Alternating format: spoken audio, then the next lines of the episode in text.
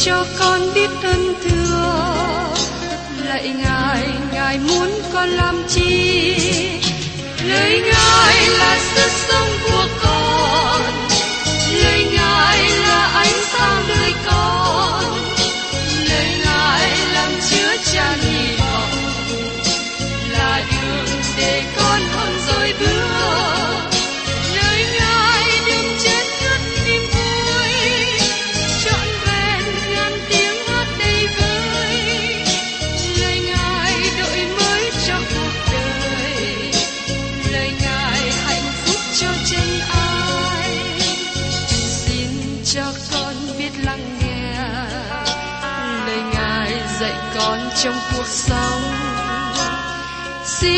cho con biết lắng nghe.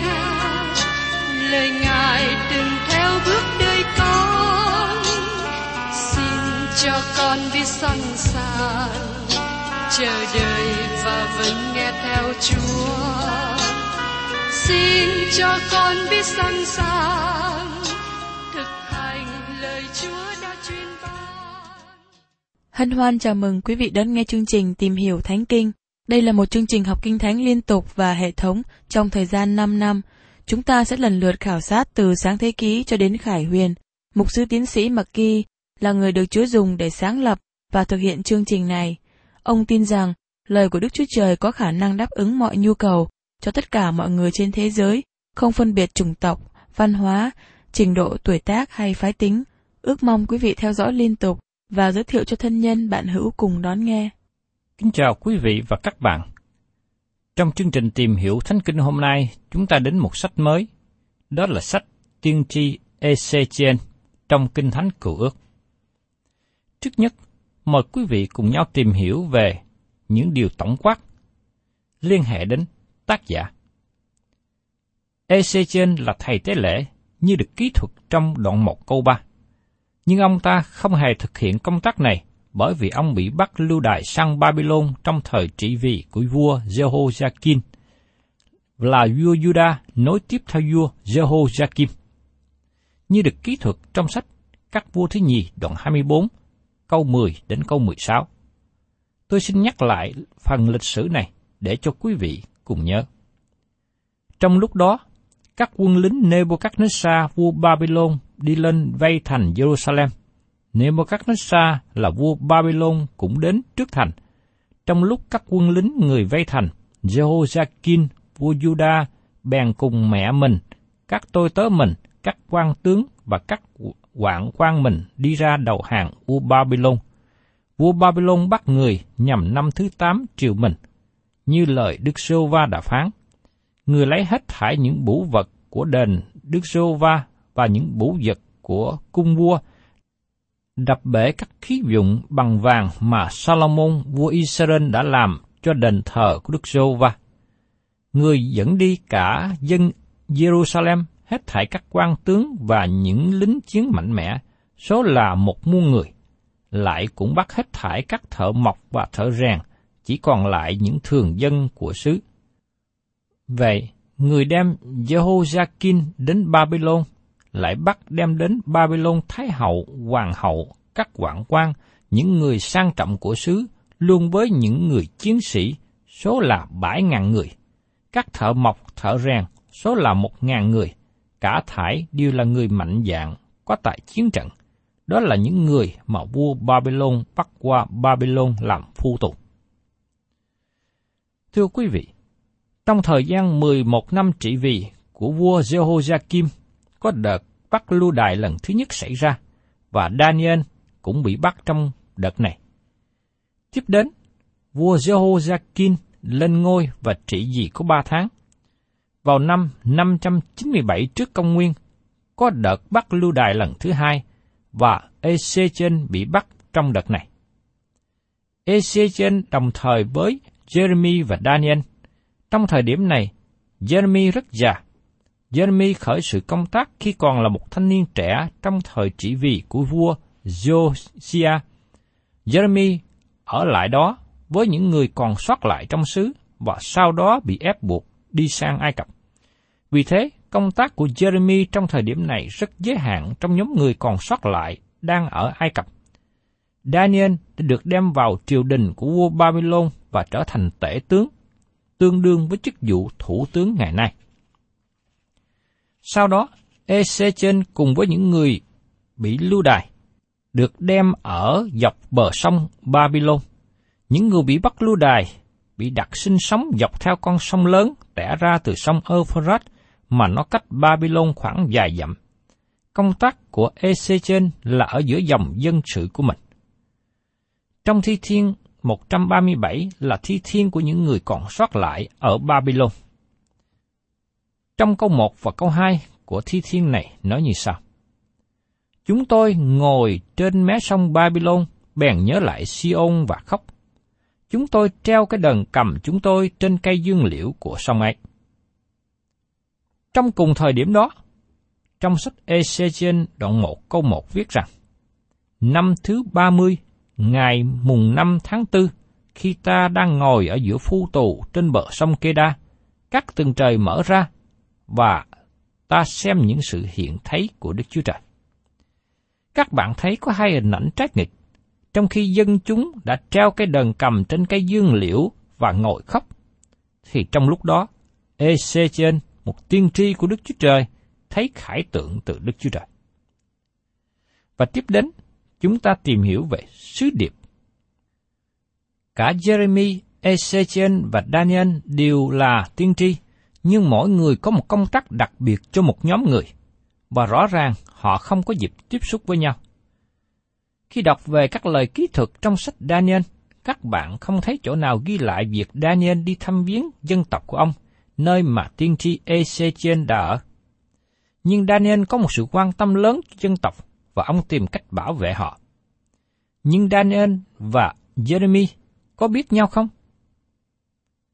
Khi đọc trong sách Daniel và biết rằng tiên tri Daniel biết đến tiên tri Jeremy, tôi nghĩ rằng khi Daniel còn ở tuổi thiếu niên đã có lắng nghe lời tiên tri của Jeremy ở Jerusalem. Ezechen cũng là một người trẻ khi bị bắt lưu đày và rất có thể ông lắng nghe lời tiên tri của Jeremy nhưng không có sự quen biết riêng tư với Daniel. Sứ điệp của Ezechen là một sứ điệp thuộc linh cao nhất của các tiên tri, bởi vì nó đặc biệt nói về thần tánh của Đức Chúa Trời. Có một số người nói rằng Ezechen là tiên tri của Đức Thánh Linh, Esai là tiên tri của Đức Chúa Con, và Jeremy là tiên tri của Đức Chúa Cha. Trong những năm đầu của thời kỳ lưu đài, các tiên tri giả nói rằng dân chúng sẽ được hồi hương về Jerusalem và thành này sẽ không bị tiêu hủy. Thành Jerusalem không bị tiêu hủy ngay cả đến lần bị bắt lưu đài thứ hai. Cho đến năm 586 trước công nguyên, khi vua Nebuchadnezzar đến bao vây và chống nghịch thành Jerusalem lần thứ ba, ông mới đốt phá và quỷ diệt thành. Vì thế, có một thời gian khoảng 10 năm, các tiên tri giả nói rằng, dân chúng sẽ được hồi hương và thành Jerusalem không bị quỷ diệt. Babylon nói rằng thành này sẽ bị quỷ diệt và Ezechen nhấn mạnh điều đó, xác chứng điều đó trong sứ điệp của ông. Ông cảnh giác dân chúng rằng họ phải quay trở về cùng Đức Chúa Trời trước khi họ có thể trở về Jerusalem. Khi thời điểm đến, chỉ có một nhóm nhỏ người trở về cùng với Đức Chúa Trời, và họ trở về Jerusalem với sự thất vọng. Kế tiếp, chúng ta để ý đến phương cách mà Ezechen giảng sứ điệp của ông. Ezechen bắt đầu chức vụ 5 năm sau khi bị bắt lưu đày. Lúc bây giờ ông khoảng 30 tuổi. Trong nhiều phương diện, Ezechen nói tiên tri trong thời điểm đen tối nhất của đất nước. Ông đứng trước vực sâu đen tối. Ông đối diện với các tiên tri giả khi họ nói với hy vọng hảo quyền làm cho dân chúng thờ ơ với tội lỗi và tai ương hiện tại. Dân chúng trong thời đó không lắng nghe sứ điệp của Ezechen vì thế ông phải dùng một phương cách mới. Thay vì giảng bằng ẩn dụ như Chúa Giêsu đã làm, Ezechen diễn ra một ẩn dụ. Ông đã làm một số điều rất đáng chú ý. Chúng ta đọc trong Ezechen đoạn 24 câu 24 nói rằng, Ezechen đã là một dấu hiệu cho các ngươi. Phàm sự nó đã làm, thì các ngươi cũng sẽ làm. Khi mọi sự đó xảy đến, các ngươi sẽ biết ta là Đức Giê-hô-va. Dân chúng không có lắng nghe những lời tiên tri mà Ezechen giảng. Vì thế, ông diễn tả sứ điệp qua một hành động nào đó, qua một công việc nào đó. Và qua những điều này, dân chúng mới chú ý đến Ezechen. Ngày nay chúng ta thấy một số người vẫn còn dùng phương cách này. Họ dùng hình ảnh hay động tác để truyền đạt sứ điệp. Họ làm một số hành động để thu hút sự chú ý của dân chúng. EC trên hành động qua cách diễn đạt sứ điệp. Có một lần, ông vào nhà khóa cửa lại và sau đó đào một đường hầm từ dưới dít tường và thông qua giữa lộ.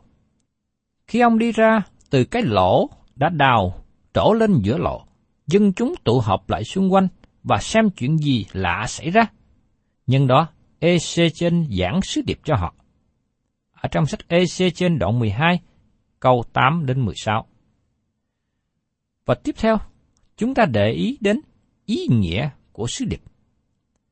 EC trên là một tiên tri nói về sự vinh hiển của Đức Chúa Trời. Có ba vị tiên tri của Israel mà khi họ nói tiên tri, họ ở nước ngoài. Đó là Ezechen, Daniel và sứ đồ Giăng. Ông Giăng viết lời tiên tri trong sách Khải Quyền khi ở đảo Bạc Mô. Cả ba người này viết các lời tiên tri giống như lời tiên tri trong Khải Quyền, tức là nói đến thời kỳ sau cùng. Họ dùng một loại ngôn ngữ biểu tượng rất cao. Họ thấy được ánh sáng, ánh sáng chói nhất. Họ nắm được hy vọng cao nhất trong tất cả các tiên tri. Ezechen thấy sự vinh hiển rời khỏi đền thờ Salomon ở Jerusalem, nhưng ông cũng thấy sự trở lại vinh hiển của Chúa mà nó sẽ đến trong tương lai, và sẽ qua thời kỳ nước thiên đàng hay thời kỳ một ngàn năm bình an. Ezechen được thấy sự vinh hiển trong thời kỳ nước thiên đàng. Ezechen nhìn xuyên qua sự đau khổ của Đấng Christ đến sự vinh hiển tiếp theo.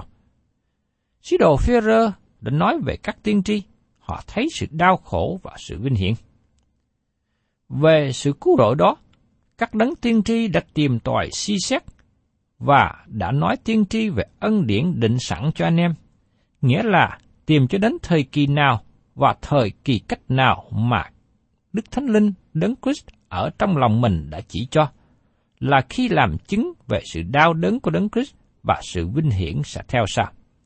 Trong phía thứ nhất, đoạn 1, câu 10 và câu 11. Tôi nghĩ rằng tiên tri Ezechiel thấy rõ hơn các tiên tri khác. Giờ đây, mời quý vị cùng để ý đến bố cục của sách tiên tri Ezechiel. Thứ nhất, sự vinh hiển của Chúa, sự quý nhiệm của tiên tri. Từ đoạn 1 đến đoạn 7. Thứ nhất, tỏ bài sự vinh hiển trong đoạn 1. Thứ hai, sự kêu gọi và nhịn nhục của tiên tri với quyền năng của chức vụ trong đoạn 2. Thứ ba, chuẩn bị cho chức vụ tiên tri như vai trò người thức canh trong đoạn 3. Thứ tư, sự phán xét của Jerusalem trong đoạn 4. Thứ năm, dấu hiệu cạo đầu của tiên tri trong đoạn 5. Thứ sáu, gươm dao đến trên Jerusalem, những người còn sót lại được cứu trong đoạn 6. Và thứ bảy, lời tiên tri sau cùng về thành Jerusalem bị quỷ diệt trong đoạn 7. Trong phần 2, nói đến sự vinh hiển của Chúa, sự lưu đài của Jerusalem và Israel, sự vinh hiển lìa khỏi. Từ đoạn 8 đến đoạn 24. Thứ nhất, khải tượng của sự vinh hiển, đền thờ bị ô uế bởi hình tượng, giải thích sự quỷ diệt trong đoạn 8. Thứ hai, sự vinh hiển chuẩn bị rời khỏi đền thờ trong đoạn 9. Thứ ba, sự vinh hiển ngự nơi thánh và rời khỏi đền thờ trong đoạn 10. Thứ tư, lời tiên tri chống nghịch với những người lãnh đạo ở Jerusalem, đoạn 11. Thứ năm, Ezechiel đóng kịch về việc quỷ diệt Jerusalem trong đoạn 12. Thứ sáu, lời tiên tri chống nghịch tiên tri giả và nữ tiên tri trong đoạn 13. Thứ bảy, lời tiên tri nghịch cùng sự thờ lại hình tượng của các trưởng lão và sự hủy diệt chắc chắn đến với Jerusalem trong đoạn 14. Thứ 8, khái tượng về cây nho trong đoạn 15. Thứ 9, Jerusalem giống như em bé bị bỏ và được Đức Chúa Trời tiếp nhận trong đoạn 16. Thứ 10, hình ảnh hai chim ưng trong đoạn 17. 11, tiền công của tội lỗi là sự chết trong đoạn 18. Thứ 12, bài ca thương của Jehovah về các quan trưởng của Israel trong đoạn 19. 13. Nhìn lại về tội lỗi của đất nước, sự đón phạt tương lai và sự phục hồi. Trong đoạn 20. 14. Vua Babylon dẹp bỏ vua cuối cùng của dòng dõi David cho đến khi đấng Messiah đến, đoạn 21. Thứ 15. Nhìn xem tội lỗi của Jerusalem trong đoạn 22. 16. Ẩn dụ về hai chị em, Samari và Jerusalem, đoạn 23. Thứ 17. Ẩn dụ về bình nước sôi, đoạn 24. Phần thứ ba nói về sự vinh hiển của Chúa, sự đoán phạt của các quốc gia, đoạn 25 đến đoạn 32. Thứ nhất, sự chống nghịch với Moab, Edom và Philippines, đoạn 25. Thứ hai, sự chống nghịch với Tyre, đoạn 26 đến đoạn 28. Thứ ba, sự chống nghịch với Ai Cập, đoạn 29 đến đoạn 32. Phần thứ tư, nói đến sự vinh hiển của Chúa, sự đến của nước thiên đàng, từ đoạn 33 đến đoạn 48. Thứ nhất, tái quỷ nhiệm tiên tri, đoạn 33 và 34. Thứ nhì, phục hồi nước Israel, đoạn 35 và 36. Thứ ba, sự phục sinh của Israel, đoạn 37. Thứ tư, sự khước từ của Gog và Maroc, đoạn 38 đến đoạn 39. Thứ năm, sự xây dựng lại đền thờ, đoạn 40 đến đoạn 42. Và thứ sáu, sự vinh hiển của Chúa trở lại, đoạn 43 đến đoạn 48. Tiếp đến, xin mời quý vị cùng tìm hiểu trong EC trên đoạn 1, nói về sự tỏ bài vinh hiển. Khải thị của EC trên về sự vinh hiển của Chúa có thể là chìa khóa căn bản cho tất cả các khải tượng trong Kinh Thánh, và chắc chắn rằng nó là chìa khóa cho phần còn lại của sách tiên tri EC trên. Nhiều người nghĩ rằng sách khải quyền đặt nền tảng trên lời tiên tri của sách Daniel và bài giảng trên núi của Oliver của Chúa Giêsu. Tôi tin như thế. Lời tiên tri về những ngày sau cùng đặt nền tảng trên lời tiên tri của EC trên. Và chúng ta thấy có sự tương tự trong EC trên đoạn 1 và Khải quyền đoạn 4 đến đoạn 5. Có một điều mà tôi tin chắc là khải tượng này không phải là khải tượng nói về thời đại máy móc hiện tại. Khải tượng của EC trên về bánh xe trong bánh xe không phải là lời tiên tri nói về máy bay. Khi thời gian phi cơ phát triển, một số thầy giáo tiên tri nói rằng khải tượng này nói tiên tri về máy bay. Ngày nay, chúng ta có phản lực cơ và chúng nó không có bánh xe trong bánh xe. Vì thế, chúng ta phải bỏ qua lối thông giải như thế. Lời thông giải như thế còn quá nông cạn, chưa có sự hiểu biết nhiều. Những điều mà chúng ta có trong EC trên đoạn 1, tôi tin rằng đây là khải tượng về sự vinh hiển của Đức Chúa Trời. Trong sách Tiên tri Esai, chúng ta có nền tảng của ngôi Đức Chúa Trời. Trong sách Tiên tri Jeremy, chúng ta thấy sự thực hành của ngôi. Và trong EC trên, chúng ta thấy đấng ngồi trên ngôi. Đây là một khải tượng về sự vinh hiển của Đức Chúa Trời, một khải tượng về sự hiện diện của Đức Chúa Trời. Chúng ta thấy tại đây khải tượng về xe ngựa lửa của Đức Chúa Trời, Ngài cởi cách chiến thắng và không có gì ngăn cản trong suốt thời gian. Có một hình ảnh trong khải tượng mà nó làm cho tôi giật mình khi tôi khám phá ra. Chiếc xe đang trống. Tôi nghĩ rằng Đức Chúa Trời ở đó. Có bốn sinh vật sống. Cherubin liên hệ với xe, nhưng họ ở một khoảng cách. Trên hết có một ngôi, và trên ngôi có một đấng đang ngồi. Đây là một khải tượng cao nhất của Đức Chúa Trời được ban cho chúng ta, và nó rất khó cho chúng ta hiểu hết. Chúng ta sẽ chú ý đến một số khía cạnh đầy cảm kích.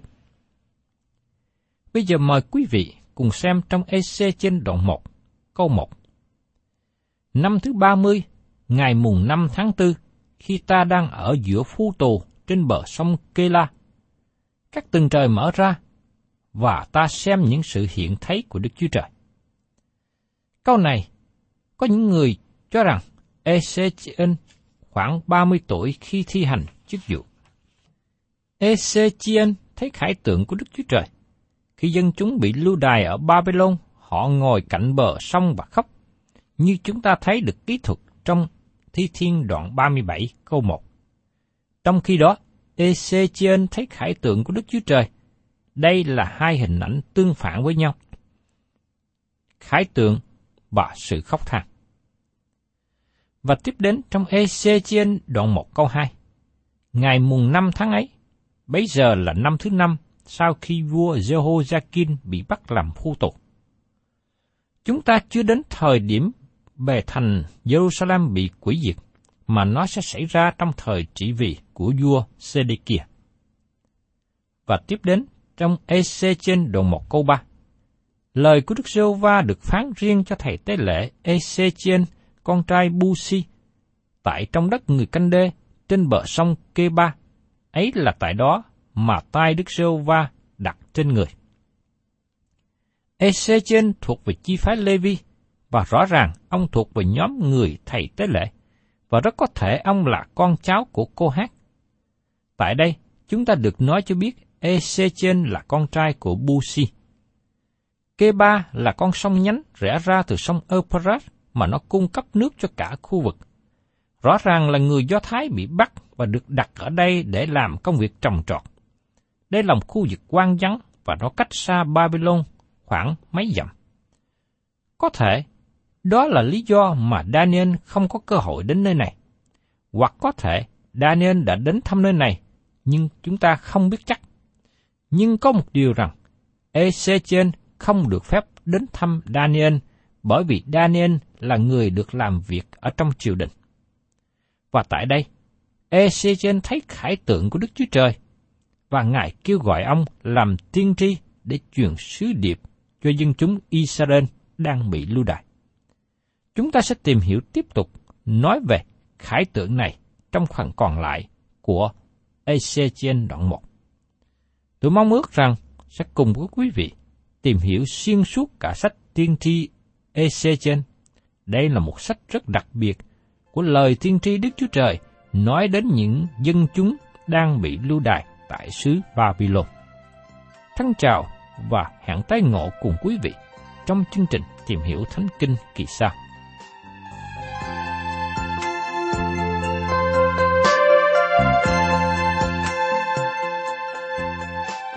Cảm ơn quý vị đã đón nghe chương trình Tìm hiểu Thánh Kinh.